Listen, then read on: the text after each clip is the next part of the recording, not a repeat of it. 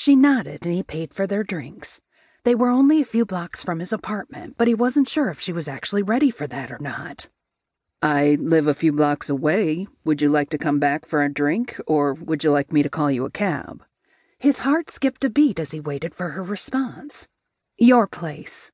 She wrapped her arms around herself, and he saw gooseflesh rise on her arms and shoulders. He took off his jacket and wrapped it around her. They started walking down the sidewalk, and a few feet away, she stopped.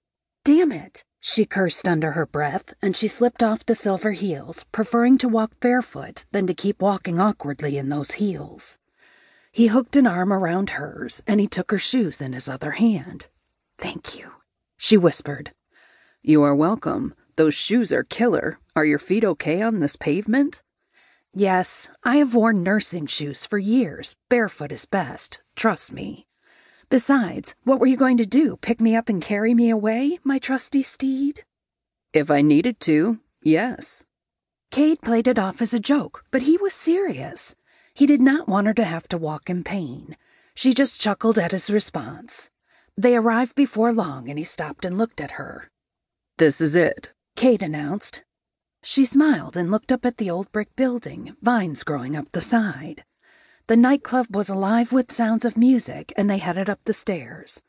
Once inside, she set down his coat and looked around the apartment. He wished he had spent some time cleaning it up, but he also didn't realize he would be bringing a woman back to it tonight. He rushed to the fridge and took out two bottles of beer, popping off the tops. He handed one to her. She looked at it for a second and smiled. I love a good Indian pale ale. She took a sip and moaned from the refreshing flavor. He was in love. A woman that could appreciate beer and talk about gunshot wounds was a woman for him. He had to get her on the back of his bike to see if she would like that, too. One sec, Cade interjected as he walked over to his television and put on a music station for them to listen to. Then he cleaned off his coffee table and invited her to the couch beside him. She walked over and looked out at the town square before joining him. Such a beautiful view. Cindy cooed. Yeah, I lucked out with this spot. I guess most people are not a fan of the nightclub below, but that has never really bothered me. I actually find the music to be a little soothing sometimes. He took another sip and watched her. Cindy had spotted his drawings on the coffee table and was bent forward picking through them. Having his work analyzed by anyone had always bothered him. Not that he was afraid of a critique. Positive criticism was wonderful, but for some reason it had always irked him if someone looked at his artwork before he was finished. When Cindy looked at it, he was feeling nervous but not perturbed. He wanted to know what she thought, but he wanted her to tell him without any prompting or questioning. These are amazing, Cade. You could win competitions or even be on television like that one female tattoo artist that's really big. I can't think of her name right now, but yeah, this is awesome. It thrilled him to hear her say that. He caught himself staring at her again.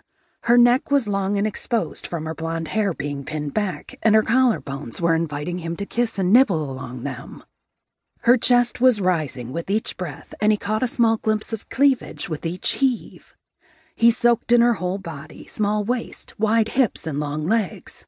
She was beautiful, and he wanted to explore her. She looked up at him, and their eyes met. She set down his drawings and her half consumed bottle of beer on his coffee table and unpinned her hair, letting the blonde curls cascade and rest on her shoulders. She bit her lip as she looked at him. His yearning had returned, and a heat overwhelmed him as he grew hard at the sight of her. He moved closer to her and set his own beer next to hers. Turning to face her, he placed his hands under her chin. May I kiss you? he asked. His vision was slightly blurred with lust, and she parted her lips and nodded. He leaned in and softly kissed her, first just tasting her lips.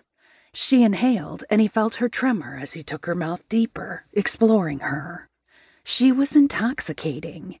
He laid her back on his couch and planted soft butterfly kisses along her jaw, down her neck, and resting at her collarbone, he kissed and ran his tongue across her flesh. More gooseflesh rose, but not from the cool night air this time.